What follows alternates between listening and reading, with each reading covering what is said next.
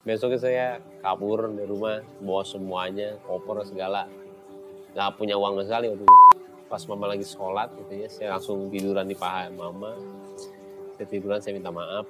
Saya tuh setiap masuk kamar papa gitu ya, nggak tahu ngerasa nggak tahu perasaan saya nggak tahu apa. Eh, seperti dikucilkan karena Oke, ayo, aku mau nunjukin foto ke Mas Baim nih. Kira-kira masih ingat nggak nih foto kapan? yang mana? Nih, bentar. Ini foto jadul. Tara. Oh iya tahu lah itu, SMP itu, SMP Ini- lab school itu ya. Oh ya? Oke, ini waktu SMP ya. Heeh. Oke, beda banget sama yang sekarang. Beda. Ini ini masa-masa em, menuju bandel atau waktu itu masih Menuju. Udah ngerokok ini. Ada bandel SMP Menuju ya? ini. Oke. Saya tuh bandel SMP kelas 2 aja. Iya. Hmm. Kenapa? Karena lingkungan. Lingkungan. Hmm. Lingkungan. Jadi tapi tidak tapi tidak menyalahi lingkungan dalam arti sebenarnya lingkungan juga me- pengalaman saya juga lebih luas karena uh, uh, uh, namanya lingkungan ya Hmm. tidak pernah menyalahi saya itu malah saya bersyukur lah punya lingkungan seperti itu. Kenapa? Ya pengalaman saya besar banget. Cuman gimana caranya? Eh ya balik lagi sih orang tua juga harus tahu sih sekolah mana harus dimasukin. Bukan berarti itu sekolah jelek ya. Cuman memang lingkungan lah lingkungan.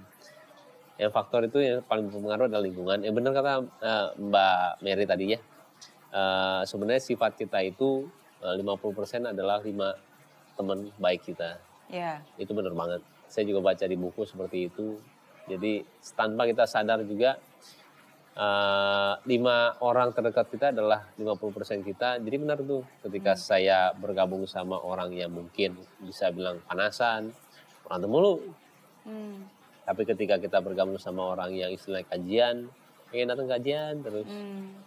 dan misalkan kita sama keluarga ya akhirnya ya begitu cinta sama keluarga jadi kita nggak bentuk diri kita dari memang lima terdekat teman kita nah itu sangat benar kok Iya. itu saya setujunya minta ampun Itu kita nggak bisa milih siapa orang tua kita, kita nggak bisa milih siapa saudara kita, tapi kita bisa pilih siapa teman kita. betul betul banget itu Hmm, saya dan itu setuju dan itu harus kita pilih baik-baik. betul betul Karena itu banget sangat berpengaruh. berpengaruh banget Iya. banget Umur 21 tahun pernah kabur dari rumah. iya benar Kenapa? Gara-gara masalah mobil doang katanya. Papa waktu itu. Masalah papa jadi wah itu kalau sama papa saya tuh setiap masuk kamar papa gitu ya nggak tahu ngerasa nggak tahu perasaan saya nggak tahu apa. Eh seperti dikucilkan karena lulus enggak tapi ah, bandel banget. Masa depan nggak tahu mau ke mana nilai juga biasa aja jelek sih tadi mau pembelaan bohong lagi nanti orang nanti ngecek Sejelek apa? Sejelek apa maksudnya? lumayan lah jadi Oh iya. pandel banget pokoknya pandel lah banget Tapi lulus dong SMA. lulus lah Iya. lulus 10 tahun gak lulus tapi sempat masuk untuk bapak ketua POMG jadi naikin ampun deh cerita tuh banyak banget lah SMA tuh seru banget tapi eh, balik lagi pas waktu itu emang ah, jauh dari papa tuh gara-gara eh, mungkin egoinya kita kali ya. Ke orang-orang jam 10 boleh keluar gue nggak boleh sih akhirnya kabur. Habis itu terus-terusan akhirnya malah kayak kok gue gini sih di keluarga gue? Sampai eh, pernah juga bilang ah mendingan gue di keluarga miskin gitu ya sayang sama gue daripada kayak begini gue bilang. Kesel lah waktu itu kesel banget akhirnya udah terus ya begitu. Akhirnya juga em, ada satu momen tiba-tiba nggak diselamatin ulang tahun gitu ya. Kesel kali ya kesel. Besoknya saya kabur dari rumah bawa semuanya koper segala. Nggak punya uang sekali waktu itu. Waktu itu masih main bilat bilat tuh masih istilahnya mata pencarian lah jadi taruhan apalah segala semua itu. Makanya saya tuh bandel banget emang. Enam bulan saya keluar dari rumah. Itu masih itu kuliah berarti ya? Kuliah? Kuliah. saya oke. kuliah enam bulan dari kampung dari rumah. Ada tuh teman saya di bawah namanya Niko juga dia saksi saya lah. Saya nginep di rumah dia nginep di rumah. Adalah teman-teman saya. Ah, pas waktu berapa bulan ya? Eh, lima bulan lah ya. Saya udah keluar terus. Waktu itu sempat ketemu kakak saya tuh di Plaza Indonesia. Udah lama lah saya nggak ke rumah. Dan saya lebih senang malah karena itu kebebasan yang saya mau sebenarnya. Hmm. Karena dari dulu tuh dikekang bukan dikekang ya ada aturan terus lah di Iya. rumah Memang nggak dicariin kan? cariin lah saya aja nggak mau Terus tapi pulang nggak mau pulang? Nggak mau. Hmm. karena saya mau papa saya sendiri yang ngomong Hmm. bukannya kakak bukannya mama karena saya kan ini sama papa ya nggak pernah mau pulang jadi pas uh, bulan kelima saya kangen banget sama mama akhirnya saya telepon saya ingat banget pagi-pagi nangis saya uh, "Ma, apa kabar baik kangen banget lah kamu pulang dong katanya. Iya nanti mah papa suruh papa lah yang ini. Karena kan bayi sama papa ininya. Suruh papa lah telepon karena kan kalau laki-laki tuh egonya gila sih ya. Apalagi orang tua juga begitu nih sama ampun deh. Makanya terus ya begitu. Dan setelah telepon itu besoknya papa nelfon. Eh, cuma dua menit kok. Kalau nggak salah saya lagi ulang tahun atau gimana sih?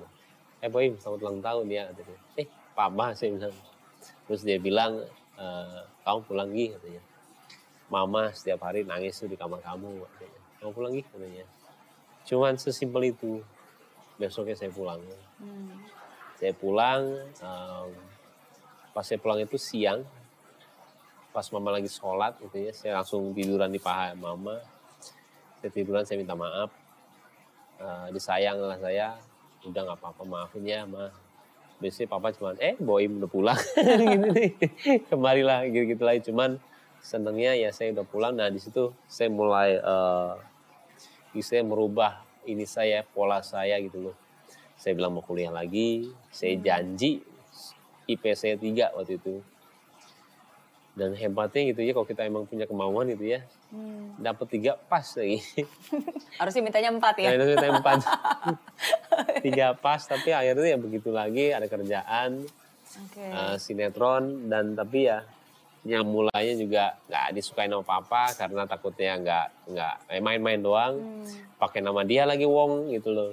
Kan saya mau mati Ibrahim ya. Hmm. pakailah Baim itu dari Ibrahim Wongnya dari Joni Wong. Saya mau emang orang teman-teman dia bangga lah eh, sama saya gitu anaknya Joni Wong nih gitu loh. Tapi ternyata layan yang di papa itu ngapain kamu pakai nama papa?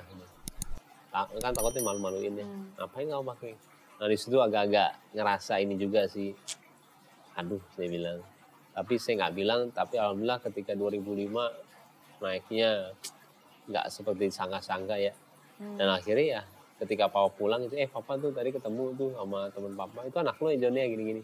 Dia ngomong gitu tuh kayak ya inilah maksudnya gue untuk pakai nama ini Hmm. tanpa harus menjelaskan ya sama dia. Jadi memang terlalu banyak lah istilahnya asam garam dan juga kebahagiaan di pengalaman saya. Ya jadi Iya. kalau udah segini tuh pasti di, di tahapan segini tuh kayak udah yaudah udah udah semuanya tinggal apalagi yang bisa gue jadi manfaat buat orangnya gitu aja gitu. Loh Karena udah Iya. kenyang sebenarnya kenyang banget Tapi kalau kita perhatikan dari setiap semua masalah, semua tragedi, semua kesulitan itu selalu membawa Baim naik level ke Iya, yang berikutnya, ya kan? karena sebenarnya masalah itu emang bener ya Iya. itu tahapan kita ke next level berikutnya Iya. Benar karena waktu itu kabur dari rumah, bukan berarti itu harus ditiru ya, Iya. tapi jangan ditiru. Tapi justru dengan kepergian itu dan kembali lagi ke rumah, em, itu mungkin menjadi titik baliknya Oh iya dong. Baim, iya dong ya kan? Di situ A- saya- apa yang berubah kan? Apakah pa- karena papa yang berubah, karena lingkungan, atau karena Baim yang berubah? Uh, sebenarnya waktu itu balik lagi juga sebenarnya uh, masih ada permasalahan ya dalam arti saya masih uh, suka keluar dan akhirnya juga adalah kejadian uh, saya dipindah tangankan lah bukan tanggung jawab dia lagi jadi nggak tahu lah saya pakai bahasa apa Arab waktu itu ya "Hah, kamu bukan tanggung jawab apa lagi ya kamu nih Hah? bukan anak dia lagi gue bilang tapi udahlah saya bilang ya udah deh gue bilang tapi di situ juga uh, sebenarnya titik balik saya tuh itulah pertama kali saya ikut AW. Oke. Eh, ikut AW, saya juga nggak pernah Iya, mau iya. ikut kayak Asia gitu gitu. Works. Iya, Iya. nggak pernah mau saya Oke. ikut ikut gitu. Kenapa ya? Bukan gua banget lah seminar apa-apaan itulah. Tapi tiba-tiba di situ saya dapat sesuatu dan setelah graduation itu um, saya papa datang dan akhirnya pertama kali juga saya peluk tuh papa minta Hmm. maaf dan di situ eh, ada eh, tujuan-tujuan kita ya yang kita tulis. Saya ingat banget ada sholat lima waktu ada fitness dan juga ada mencari pekerjaan ya. Hmm. saya menjadi sukses saya bilang. Dan itu selalu saya tuju tuh. Jadi kalau udah ditulis di situ langsung bawahannya tuh apa yang mau dilakuin tuh ya. Iya. Mau casting, mau apa, mau ini itu semua. Harus ada action plan-nya Iya, dong, action bukan cuma di bawah banyak doang, banget tuh. betul. Cukur rambut, ini semua itu action plan-nya. Foto lagi, habis itu casting tuh ini terus aja. Oke. Nah di situ tuh mulai yang namanya perjuangan lah istilahnya. Iya. Perjuangan yang ini loh, yang itu sulit banget. Itu karena itu fase itu tuh di saat saya udah yang tadi saya bilang tuh 2001 eh 21 Iya. Saya syuting, nah saya berhenti. Iya. Nah fase di tengah-tengah itu Iya. dan di eh, saya kita bilangnya di OI ya tujuan itu. Di OI-nya saya waktu itu mau syuting lagi. Hmm. Apa yang harus dilakuin ke bawahnya. Oke. Akhirnya udah tuh berjuang selama enam bulan ditolakin terus dan akhirnya tadi saya cerita akhirnya masuk. Oke. Tapi kadang memang harus dipaksa dulu sih. Iya, ya bener, kan harus bener. jadi bisa ya jadi terbiasa. Dan harus yakin tahu kenapa. Kalau saya tuh nggak tahu ya punya sifat tuh saya nggak tahu kenapa. Iya. Kenapa ya gue punya keyakinan tuh kadang-kadang melebihi orang lain gitu loh. Yang kadang-kadang orang lain tuh bisa istilahnya jangan, eh udah udahlah lu udah cukup gitu loh. Tapi nggak tahu tingkat saya keyakinan saya untuk berhasil tuh sangat tinggi banget ya gitu loh. Dalam Di atas rata-rata manusia biasa. Iya, terkadang saya tuh juga suka bingung ini benar ini ini positif atau negatif ya saya bilangnya karena takutnya emang jebol ya tiba-tiba ya dengan resiko yang kita ambil gitu ya. Buat lagi restoran, buat lagi, buat lagi. Cuman saya selalu ada keyakinan tuh kayak kayak gini loh. Waktu saya nggak punya rumah pun saya udah ngebayangin rumah saya kayak gimana. Ah, oke. Ada kolam renangnya, ada ininya, ada saya udah ngebayangin semua di kepala saya. Walaupun saya tidak punya uang ke situ ya, tapi selalu saya ada bayangan. Makanya kadang-kadang selalu saya baca buku itu eh, punya cita-cita istilahnya setinggi-tingginya, Iya, digambarkan juga. Dan memang itu benar gitu loh. betul. Apa yang kita ini walaupun sekarang saya belum ada eh, apa kolam renang yang sekarang gitu ya.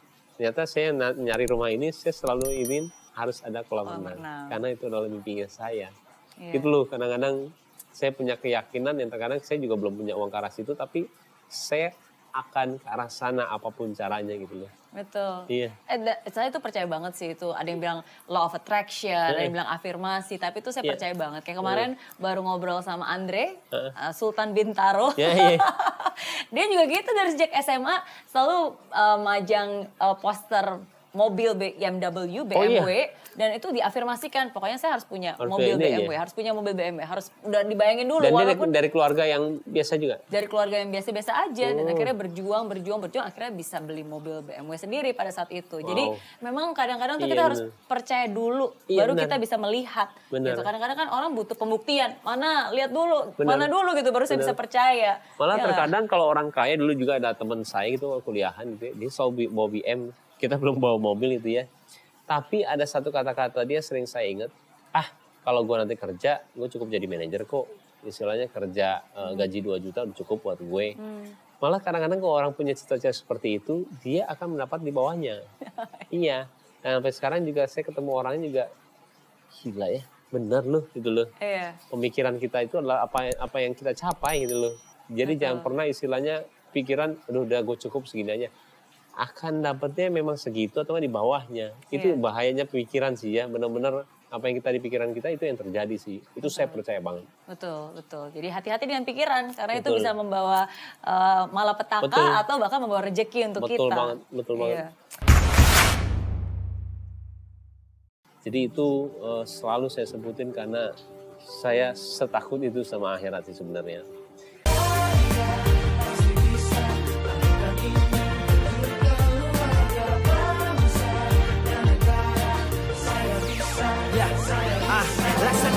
Tanpa hujan, hidup tanpa tujuan, kering dan mati tanpa hijaunya tumbuhan. Ah, demikian kalau mimpi tak kunjung terjadi.